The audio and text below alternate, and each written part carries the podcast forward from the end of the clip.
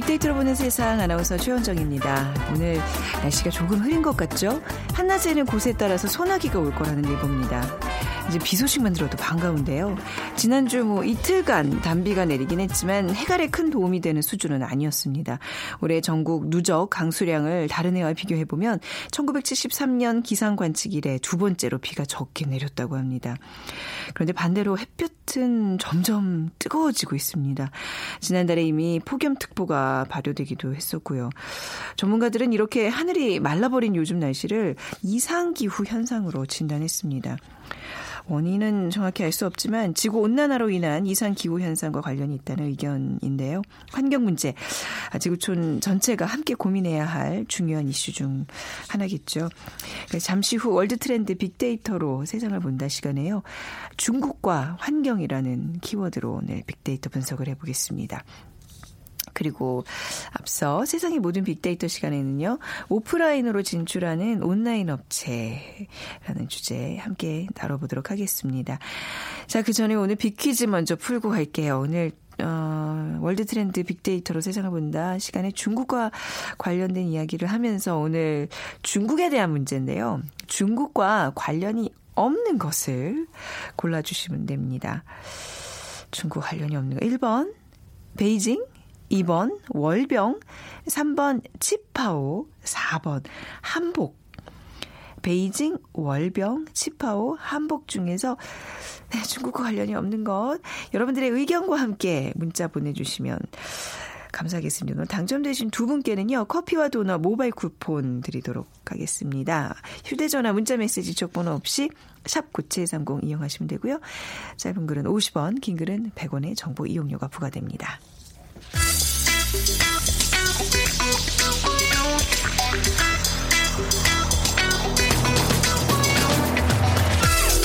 오늘 여러분이 궁금한 모든 이슈를 알아보는 세상의 모든 빅데이터.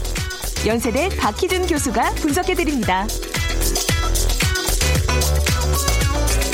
네, 세상의 모든 빅데이터 연세대학교 산업공학과 박희준 교수 모셨습니다. 어서 오세요. 네, 안녕하십니까. 네, 오늘 교수님과 나눌 얘기는 온라인 업체들이 이제 오프라인에 또 이제 예. 집중하면서 힘을 주고 있다 뭐 이런 얘기인데 회원 3억 명을 보유한 세계 최대 온라인 유통기업 아마존이요.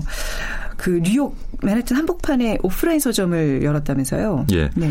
에, 미국 서점 1위는 반스앤노블인데 그 네. 그 반스앤노블과 그다음에 보더스가 매출 부진으로 사실 잇따라 문을 닫은 장소에 에, 온라인 서점 아마존이 에, 오프라인 서점 아마존 북스를 음. 이제 열었는데요. 그래서 실제로 세계에서도 땅값이 제일 비싼 곳이기도 하고 예. 하지만 앞서서 어, 매장을 가지고 있었던 미국 서점 1위 업체들도 사실은 이제 문을 닫고 음. 나간 장소에 왜 굳이 예. 에, 온라인 서점인 네, 네. 아마존이 오프라인 서점을 열었을까 의아하시는 네. 분들이 많은데요. 무슨 자, 자만심일까요? 네. 네.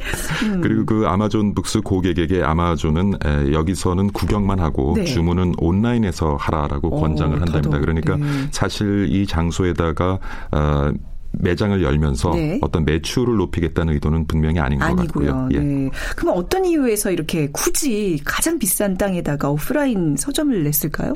사실 이제 빅데이터 시대가 열리면서 가장 각광받는 기업 중에 하나가 아마존이었죠. 왜냐하면 네. 지난 약 20년 동안 전자상거래 기업 운영을 하면서 수많은 이제 고객 관련 데이터들을 음. 축적을 해 놓았기 때문인데요. 하지만 아마존 입장에서는 온라인으로 알수 없는 또 고객들의 동선이랄까 취향, 구매 아. 패턴 같은 것들을 네. 오프라인 상에서 파악하기 위해서 아, 이러한 매장을 네. 연 것으로 지금 추측이 되고 있고요. 그러니까 모든 책에는 QR 코드가 붙어 있는데요. 고객이 음. 책을 읽다가 어, QR 코드를 찍어서 검색을 하면 이런 정보들을 아마존이 파악을 하게 됩니다. 그래서 네. 예를 들면 뭐 저녁 시간에 서점에 들른 40대 남성이 30분 동안 무협 소설을 읽고 10분 동안 어떤 비슷한 소설을 또 훑어봤는지 음. 이런 것도 파악을 할 수 있게 되고요.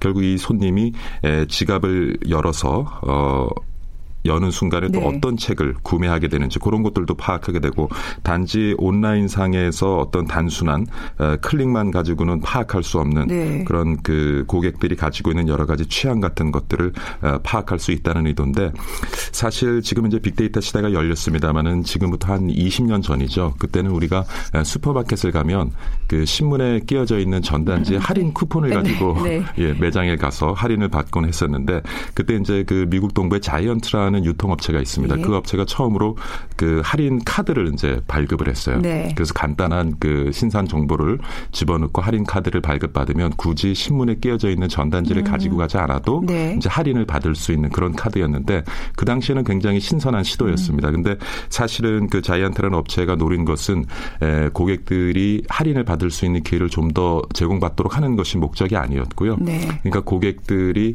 어떤 어, 정보를 가진, 그러니까 어떤 학력을 가 지고 어떤 곳에 주거하는 사람이 어떠한 물품을 많이 사고 또 네. 어떠한 요일에 어떠한 물품을 많이 사는지 어떠한 그 소비 패턴, 구매 네. 패턴을 찾아내기 위한 노력의 하나였고요. 그래 재미있는 예 중에 하나가 어, 자이언트를 일요일 날 방문하는 30대 남성 경우에는.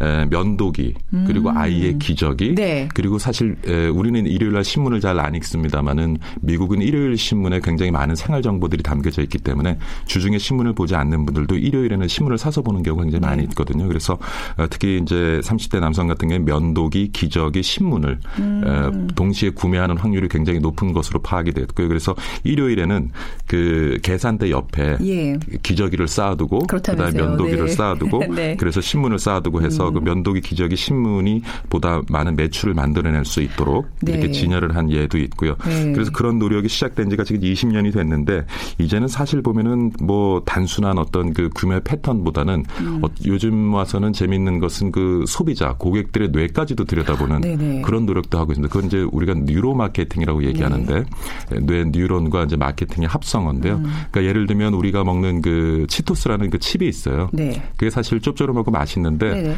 이렇게 양념이 너무 끈적끈적거려가지고 손에 먹고 난 다음에 손뭐 물티슈가. 없으면 좀 맞아요. 힘들죠. 네네.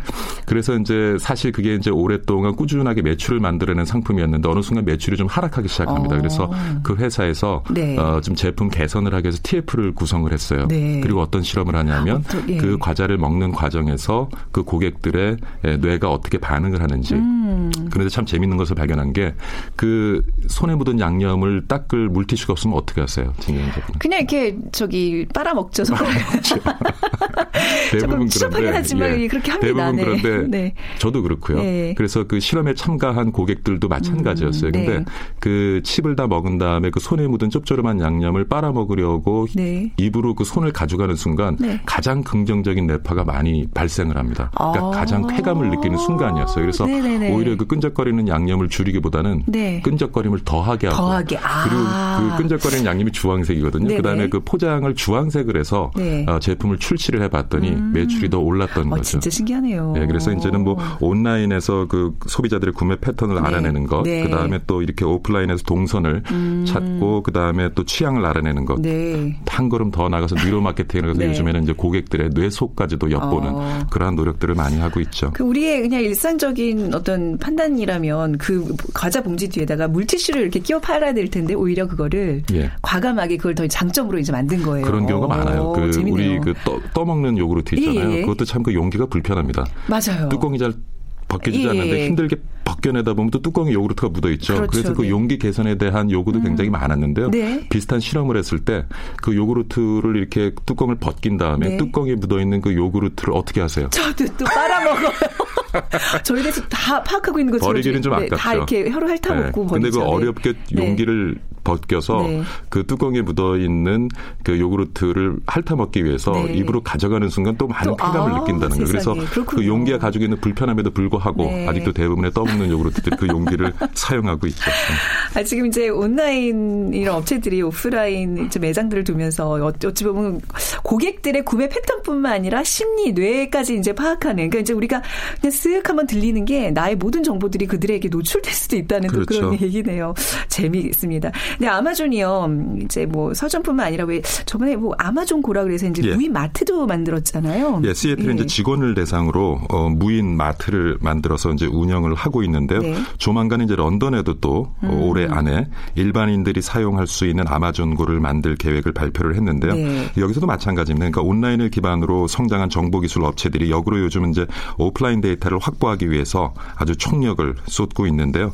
그래서 여기서도 단지 어떤 그 매장 매장을 개설을 하고 그 매장에서 매출을 만들어내기 위함보다는 네. 그 매장을 통해서 그러니까 음. 무인으로 한다는 것은 결국 말은 말씀드리면은 그 정보 기술을 통해서 음. 구매자들이 매장에 들어오고 그다음 물건을 구매하고 나갈 때까지 모든 것을 음. 파악할 수 있다는 거거든요. 그래서 그것을 통해서 그런 어떤 오프라인 공간에서 네. 고객들이 어떤 생각을 하고 어떤 기준을 가지고 물건을 선택을 하고 어 이런 것들을 이제 음. 파악하기 위한 노력의 네. 일환이라고 보시면 될 것 같아요. 확실히 그 자본이 밑받침된 자신감인 것 같아요. 그러니까 이게 아무나 할 수 없는 마케팅 전략인 거잖아요. 예. 예.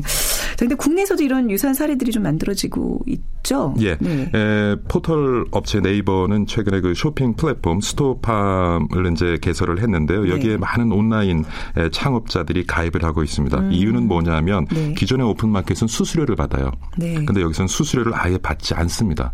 그래서 사실 이 포털 업체가 이 쇼핑 플랫폼을 운영하면서는 굉장히 지금 적자를 보고 있거든요. 네. 그러니까 이 포털 업체도 사실 이런 쇼핑 플랫폼을 열어서 온라인 창업자들에게 또 기회를 주고 하지만 수수료를 아예 받지 않는 그 이유는 에, 단지 이러한 플랫폼을 통해서 매출을 만들어내기보다는 음. 이런 플랫폼을 가지고 여러 가지 고객 관련된 음. 어떤 그 구매 패턴이라든가 취향이라든가 이런 정보들을 얻기 위한 노력의 일환이라고 보여지고요. 앞서서 아마존 말씀을 드렸지만 국내 많은 그 IT 업체들도 사실 어떻게 보면은 일정 플랫폼을 운영하면서 그 플랫폼 자체에서는 적자를 보고 있지만 네. 그 플랫폼을 통해서 유통되고 공유되는 많은 정보들을 얻기 위해서 예. 사실 투자를 하고 있다고 보시면 될 것 같아요. 네. 앞서 그 뭐 아마존이 이제 빅데이터 분야 최고라고 하셨는데 또 우리가 또 떠올리는 기업이 구글이잖아요. 그렇죠. 구글에서도 뭐 이런 움직임이 있나요? 에, 구글 최근 발표한 온라인 광고 툴이죠. 네. 구글 어트리뷰션은 온라인 사용자들의 오프라인 구매 패턴을 파악하는 데 아주 최적화되어져 있습니다. 그러니까 음. 사용자들이 인터넷에서 제품 광고를 본 다음에 바로 주문을 하지 않고 실제 매장을 방문해서 해당 제품을 구매하는지까지도 알수 네. 있어요. 어. 그러니까 구글맵, 스마트폰 위치 정보와 아, 신용카드 결제 내역 등을 종합적으로 분석하기 때문에 이런 것들이 가능하고요. 그다음에 구글이 또 지난달 선보인 AI 카메라 앱이죠. 구글 렌즈 같은 경우도 굉장히 비슷한데요. 네. 구글 렌즈는 사용자가 스마트폰 카메라로 식당을 비추면 그 간판을 인식해서 식당 정보, 식당에서 음. 가지고 있는 메뉴, 가격 이런 것들을 또 보여주게 됩니다. 네. 그러니까 구글은 이를 통해서 이제 오프라인에서 사용자들이 음. 시선이 머무는 곳, 네. 자주 가는 동선까지도 이제 파악을 하죠. 음.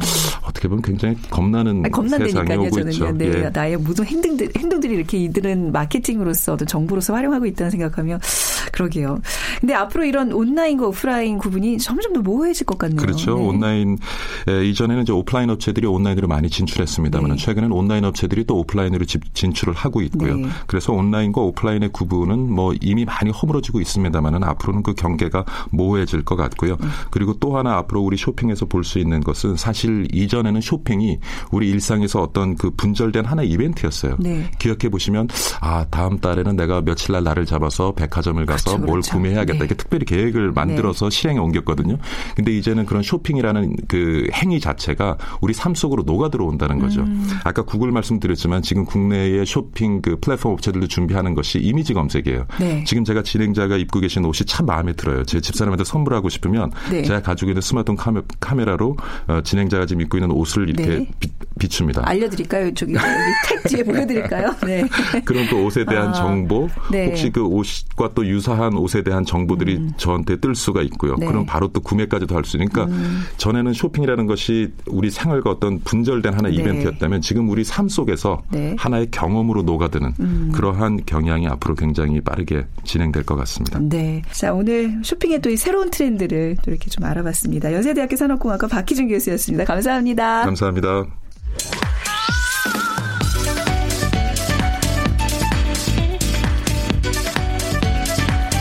월드 트렌드 빅데이터로 세계를 본다. 르몽드 디플로마티크 임상훈 기자와 빅커뮤니케이션 전민기 팀장이 분석해드립니다.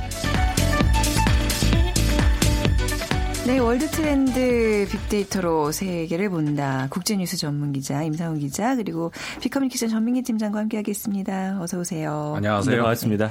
오늘 빅퀴즈 먼저 전민기 네. 팀장께 부탁드립니다. 자, 오늘 중국에 관한 문제 드리겠습니다. 네. 다음 중 중국과 관련이 없는 것을 골라주시면 됩니다. 1번 베이징, 2번 월병, 3번 치파오, 4번 한복. 아, 오늘 아주 난이도가 그냥 누구나 쉽게 풀 수 있는 쉬운 문제를 준비해봤습니다. 빅데이터로 보는 세 세상 앞으로 문자 보내주시기 바랍니다. 휴대전화 문자 메시지 지역번호 없이 샵 9730이고요. 짧은 글은 50원, 긴 글은 100원의 정보 이용료가 부과됩니다. 자, 환경 얘기입니다. 뭐, 최근에 또 좀 미세먼지가 오고 너무, 그죠? 아, 날씨가 좋아서 우리가 조금 잊고 있, 지만 굉장히 중요한 문제예요. 지난 1일, 아, 미국의 트럼프 대통령이 파리 기후 협약 탈퇴를 발표하면서 후폭풍이 일고 있는데요. 중국이 또 틈새 공약을 하고 있죠. 자, 중국과 환경이라는 주제로 구체적으로 좀 얘기 나눠보겠습니다. 미국이 내다버린 정말 내다 버렸다는 표현이 딱 맞죠. 지구 환경 리더 자리 중국이 차지할 수 있을까요? 중국이 사실은 굉장히 준비를 많이 하고 있었던 것 같아요. 네. 아, 이번에 그 트럼프 대통령의 아, 파리 협약 탈퇴 발표 이거는 그 정말 이거는 뭐 정치적인 어떤 그 뭐 저 판단 평가 이런 걸 다 배제하고 그런 걸 한, 한다 하더라도 이건 미국의 큰 실수라고 음. 어뭐 이건 동의하지 않을 수가 없죠. 너는 누가 미국에서 많은 언론들도 뭐 특히 이제 워싱턴 포스트 같은 경우에 아예 이렇게 얘기했죠. 지구촌의 문제야. 트럼프 대통령 그 이번에 그 파리 기후 네. 변화 협정 탈퇴함으로써 사실 그 문제라는 사실을 세상 확인했다. 세계 리더십의 이동이 불가피할 것이다. 이렇게까지 얘기를 했단 말이에요. 음. 바로 그게 이제 1일 아니었습니까? 2일이었었죠. 중국이 바로 그 저 총리 리커창 총리를 유럽으로 보내서 어, 각국 정상들 그다음에 유럽의 지도자들 만나면서 네. 어, 미국의 자리를 바로 그럼 우리가 대신하면 되는 거 아니냐 이런 음. 목소리들을 굉장히 이렇게 유럽의 지도자들 역시 마찬가지 그렇게 얘기를 해서 그걸 바로 받았죠. 네. 어, 이제는 미국에 우리가 기댈 때는 아닌 것 같고 스스로 설 때인 것 같다. 그 다음에 음. 중국과 어, 협의를 할 때인 것 같다. 이런 이야기들을 바로 했어요. 네. 어, 이런 것들을 봤을 때 중국이 그럼 갑자기 이, 이 미국이 그 비어놓은 그 틈새를 들어간 것이냐 그런 것 같지는 않고요.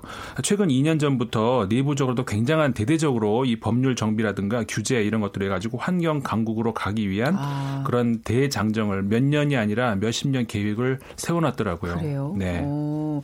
그러면 좀 더 구체적으로 뭐 어떤 그 대장정을 위한 환경 정책들을 세우는지 예를 들어서 네. 이제 중국 같은 경우에 과거에 어떤 그 경제 계획이라고 한다면은 네. 그 개발 쪽으로 많이 집중하지 않았습니까? 그러니까는 어, 최근 들어와 가지고는 지속 가능한 성장이라든가 아, 이런 환경에서 이 환경 보호, 지구 지구 보호 이런 거는 이제 사실상 그냥 개념 정도만 음. 어, 줬었던 것이고 흔히 그 9.5 계획 그러니까는 9차 5개년 계획, 10차 5개년 계획, 10.5, 11.5 이렇게 나가는데 네. 그 그이 이 환경 문제가 조금 더 이렇게 뭐라고 할까 핵심 개념으로 들어가게 된 것이 음. 11차 5, 5 규획이라고 하는 그러니까 2006년부터 10년 사이에 어, 그때거든요. 이때는 어, 녹색 산업 발전이 핵심 개념으로 등장을 음. 하게 됩니다. 아 그러면서 이제 에너지 개혁 그다음에 그 다음에 또 12차에 가서는 친환경 사회라는 아, 그런 그 어, 핵심 단어가 등장하게 되고요. 네. 그다음에 급기야 2016년 이후로는 그게 왜 그러냐면 2015년에 아, 중국이 그 환경보호법을 개정을 하는데요. 음. 이게 25년 만에 개정이라고 합니다. 네. 그러니까는 25년 만에 개정했다 하는 것은 굉장한 그 큰 변화 아니겠습니까? 네. 어, 역사상 가장 엄격한 그 환경보호법이라고 지금 알려지고 있는데 그때부터는 그러니까 2016년부터 적용이 되는 셈이죠. 네.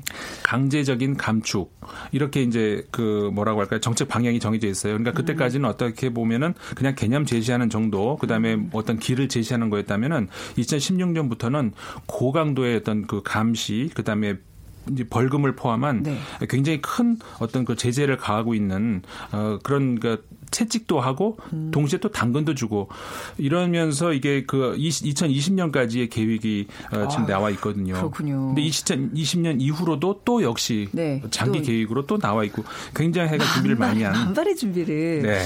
아 근데 뭐 다른 다른 얘기긴 하지만 이제 미국이 파리 기후 협약을 탈퇴를 대통령이 발표는 했지만 이게 탈퇴가 될까요? 지금 중국이 이렇게 막 벼르고 있긴 한데 이걸 다시 찾을 수 있을 만큼 그 자리를 뺏을 수 있을까요? 그러니까요. 근데 사실 미국이 지금 세계의 패권 그다음에 네. 그 세계의 어떤 리더 국가를 네. 그 차지하고 있는 것이 우리 생애로 봤을 때는 그 그냥 전 세계에 걸쳐서 있잖아요. 근데 네. 지구 역사를 봤을 때는 지구 그러니까 문명사로 봤을 때는 미국이 전 세계의 리더 국가라고 할 수 있는 것이 전 세계 역사의 30분의 1밖에 안 되는 네. 짧은 시간이거든요. 이게 네. 긴 세월이라고 생각하는 음. 미국이 굉장히 조심해야 되는 것이 네, 네. 예를 들어서 과거 오바마 대통령 같은 경우에는 G2의 자리로 중국을 끌어 자기 옆으로 음. 올려주지 않았습니까? 네네. 근데 트럼프 대통령 같은 경우 오히려 자기 스스로 내려가 버리는 아, 그래서 네. G1을 만들어주겠다는 음. 이렇게 보일 정도로 지금 실수가 굉장히 그 계속 나오고 있거든요. 그러니까 뭐, 뭐 저희 트럼프의 정권이 유지될지 뭐 이런 변수도 있고 그죠? 그러니까요. 파리 교육 협약 탈퇴도 뭐 3년 동안 이게 유예 기간이 있다면서요. 네. 마음대로 탈퇴 못 한다면서요. 그리고 지방 정부도 지금 반항하고 있잖아요. 그렇죠. 뭐 기업이나 정부 지방 네. 정부들도 그렇고 쉽지 않습니다. 과연 이게 될지. 근데 아무튼 이제 중국은 그 틈새를 노리고 이렇게 와 만발의 준비를 구체적인 환경 정책들을 내놓고 있습니다. 그런데 중국 자체가 세계 공장이라고 해서 탄소 배출량이 지금 어마어마하잖아요. 현실적으로 봤을 때는 중국이 네. 환경 리더가 될 자격이 과연 그렇죠. 있을까? 네. 다른 국가들도 그렇게 생각할 것 같고요. 그러니까 유럽 의회랑 네덜란드 환경 평가원이 내놓은 자료거든요. 네. 이산화탄소 배출량을 봤는데 이게 2015년 기준입니다. 아마 더 늘어났을 거예요. 세계 1위가 중국인데 1,064만 1,000톤. 음. 이게 어느 정도인지 이제 감이 안 오시기 때문에 2위부터 이제 보시면은 네. 아, 어마어마한 양이구나 알 수가 있는데 2위가 미국인데 517만 톤 배출하고 있고요. 3위가 인도 245만 톤, 음. 4위가 러시아 176만 톤, 5위가 일본 125만 톤인데 1위가 2, 3, 4, 5위 합친 것보다 지금 더 많이 배출하고 있고요. 네. EU 같은 경우는 진짜 유럽 유럽이 확실히 환경에 대해서 관심도 많고 지키기 위해서 노력을 많이 한다는 걸 알 수가 있는 게 EU 회원국 모두 합해봤자 346만 톤 정도밖에 네. 안 되거든요. 그렇기 네. 때문에 자격도 없는 것 같고 국제적으로 인정받기도 아, 예. 쉽지 않다. 저는 어, 그렇게 생각합니다. 그러니까 그런 생각까지 들어요. 친환경 국가 이미지를 만들기 위해서 노력하고 있다고는 이렇게 막 이제 표방하라는데 이게 과연 믿어도 되는 건지 음, 그렇죠. 예, 신뢰감에 좀 문제가 있어요. 왜냐하면 중국의 전력 생산 원 중에서 이제 석탄이 네. 2016년 기준했을 때 72.2%예요. 음. 거의 석탄으로 떼고 있기 때문에 네. 과연 이거를 새로운 에너지로 대체할 수 있냐가 이제 관건인데 지금 뭐 일단은 막대한 자금을 투자해서 친환경 에너지를 생산을 하고 있는데 석탄 가격이 지금 굉장히 떨어졌거든요. 네. 이것을 무시할 수가 없습니다. 왜냐하면 중국 입장에서 경제도 또 더 살려 나가야 되기 때문에 음. 이 유혹을 뿌리칠 수 있을지에 대해서 좀 많은 사람들이 의구심을 갖고 있는 것 같고요. 네. 신재생 에너지 같은 경우는 뭐 생산량 증가하고 있다라고 하는데 석탄보다 비용이 한 두세 배 이상 듭니다. 음. 그렇기 때문에 워낙 비싸죠. 그리고 중국 내에 있는 많은 사람들이 또 이런 발전소에서 일하고 있는데 과연 이 사람들 실업자가 됐을 때도 중국 입장에서는 이 사람들 어떻게 구제할 것인지 음. 뭐 복잡한 문제가 너무나 많기 때문에 네. 어, 짧은 시간 안에는 이런 것들을 바로 바꾸기는 쉽지 않다라고 보입니다. 정부의 문제가 아니라 각 기업들이 뭐 이게 규율들을 지켜야 되는 건데 환경 규제에 대한 그 그 뭐 어떤 개념이랄까요? 잘 안 지키고 있잖아요 지금 현실적으로는요. 안 지키고 예. 그 중국도 공산주의 국가이기 때문에 네. 어떤 뭐 이렇게 말하면 안 되지만 뇌물이라든지 아. 관시라고 해갖고 예. 그 아직은 주는 돈들로 인해서 막아주는 경우가 상당히 많더라고요. 네. 그래서 지금 어쨌든 간에 대기 오염 주요 발원지로 꼽히는 게 이제 수도권 베이징, 텐진, 허베이 정도인데 여기에 지금 어한 70% 공장들이 공해 관련 규정을 다 어기고 있다라는 거예요. 네. 그러니까 지금 점검 대상 중에서 70%인데 이 70%를 앞으로 어떻게 음. 규제를 할 것인지에 대한 그런 것도 지금 명확히 서 있지 않은 상태입니다. 그래서 아무래도 중국 내 이런 공장들이 또 문을 닫으면 중국 네. 경제에 미치는 영향이 어마어마하기 때문에 네 네. 저는 좀 어, 부정적으로 계속 볼 수밖에 어, 없네요. 강한 규제가 있고 또 그것을 지키지 않는 편법을 쓰는 기업들이고 근데 사실 우리가 지금 중국에 많이 진출해 있잖아요. 이런 어떤 혼란스러운 변화에서 우리 기업들이 좀 제대로 적응을 할 수 있는지가 또 문제인 그렇죠. 사실 우리로서는 그게 관심 네. 사항이잖아요. 그리고 우리나라에서도 지금 그 여러 연구소들 그 음. 정부 기관뿐만 아니라 민영 연구소들도 여기에 대해서 어, 대책이라든가 어떤 연구를 마련하는 중인데 어, 대체적으로 우리가 예상할 수 있는 것처럼 그 현지에서 적응하고 있는 우리 기업의 어떤 대응, 어떤 실태 이런 것들을 봤을 때 중국 법인들에 비해서 대응이 좀 느리다 음. 이렇게 우리가 볼 수가 있습니다. 어, 예를 들어서 이제 그 작년에 한 그 연구기관에서 어, 중국에 진출해 있는 기업들을 대상으로 어떤 설문조사를 한 결과가 있는데 네. 그 아까 말씀드린 중국 그 신환경보호법 있지 않습니까? 여기에 대해서 잘 알고 있느냐 이렇게 묻는 응, 저 질문에 대해서 잘 알고 있다라고 응답한 한국 업체가 7%밖에 안 됐다고 해요. 어, 네. 그다음에 절반이 넘는 업체가 들어는 봤지만 뭔지 잘 모르겠다. 음. 47%고요. 그다음 전혀 모르겠다 이게 10% 응답했다는 거거든요. 근데 상대적으로 그 같은 조사 기간 동안에 중국 업체를 상대로 어 지, 같은 질문했을 때는 85.8%가 잘 알고 있다 이렇게 조사가 됐다는 아, 거예요. 그러니까는 중국에 있는 중국 기업들에 비해서 네. 한국 법인들이 상대적으로 어 대처하는 데 좀 느릴 수밖에 없다. 음. 여러 가지 뭐 이유가 있을 수 있는데 아무래도 이제 그 언어의 문제 이런 것들도 있지 않겠습니까? 이제 그런 것들에 비해서 어 그러니까 우리가 대체하는 것이 이제 느릴 수밖에 없고 그리고 또 이제 중국에 있는 기업들이 중국에 비해서는 이제 한국 기업들이 좀 소규모 업체가 많겠죠. 그러니까는 어, 여러 가지로 이게 음. 대체하는 데 있어서 어 뭐라고 할까요? 좀 이렇게 어, 열악한 그런 환경이 있고요. 네. 그다음에 이제 그 특히 이제 화학 관련 화학 제품 관련해서 어떤 그 처리 방식과 관련된 이런 이런 그 규제가 이제 굉장히 강화됐는데 여기에 대해서 상대적으로 우리나라 기업들 같은 경우에 대체하는 데에 어떤 어려움이 큰 것으로 이제 그 조사 결과가 나와 있어요. 네. 그래 가지고 이제 여러 가지로 봤을 때 여기에 대한 그 정부의 지원이라든가 아니면 그 대책 마련 같은 것들이 굉장히 앞으로 필요한 것이 아닌가 가장 네. 시급한 문제가 아닌가 이렇게 이제 어, 나오고 음, 있습니다. 사실 뭐 미세먼지 며칠 이렇게 좀 노출됐다고 뭐 크게 뭐 걱정될 일이야. 좀 이게 요즘 아니란 생각들도 많이 하게 되는데요. 그렇죠. 너무 이제 네. 이게 환경 문제가 너무 광범위하게 퍼져 있으니까. 근데 이게 실제로 중국에서 매일 암 진단을 받는 사람 수가 늘어나고 있다면서 굉장하다면서요. 중국을 보면은 네. 아, 이거 심각하구나 알수 있는 게 매일 그러니까 암 진단을 받는 사람이 만 명이 넘습니다. 아, 하루에. 워낙 인구가 많기 때문에 이제 그뭐 그렇기도 하지만 그리고 근데 이제 또 돈이 없어서 병원 못 가는 그렇죠. 분들까지 합치면 네. 굉장한 수가 될 것 같고요. 음. 어, 어쨌든 이 도시 주민이 평생 암에 걸릴 확률이 35%라고요. 그러니까 대도시에 사는 3분의 1 정도는 암에 이제 노출이 돼 있다라고 보시면 될 것 같고요. 네. 이제 공기가 중요하다고 느끼는 게 폐암 발병률과 사망률이 중국에서 1위입니다. 근데 음. 떠오르기 있는 게 갑상선암이거든요. 네. 결국에는 호흡을 하는 데 있어서 다 관여를 하는 기관이기 때문에 그렇죠. 이만큼 심각하다. 우리도 왜 최근에 갑상선암 그 좀 많이 발병률이 높아진 게 그런 원인도 분명히 그럼요, 있다고. 맞습니다. 예. 예. 뭐 이제 환경 오염이 바람의 주요 원인이라는 거는 뭐 그 공식적으로 인정된 거죠. 그럼요. 네. 이제 세계 보건기구가 발표한 세계 암 보고서를 보면 이제 중국의 네. 암 발병률이 세계 최고를 기록을 했고요. 수질오염 그다음에 공장 음. 폐기물 이런 대기오염 때문에 암 질환 비율이 높아졌다라고 연구 결과가 나오고 있고 네.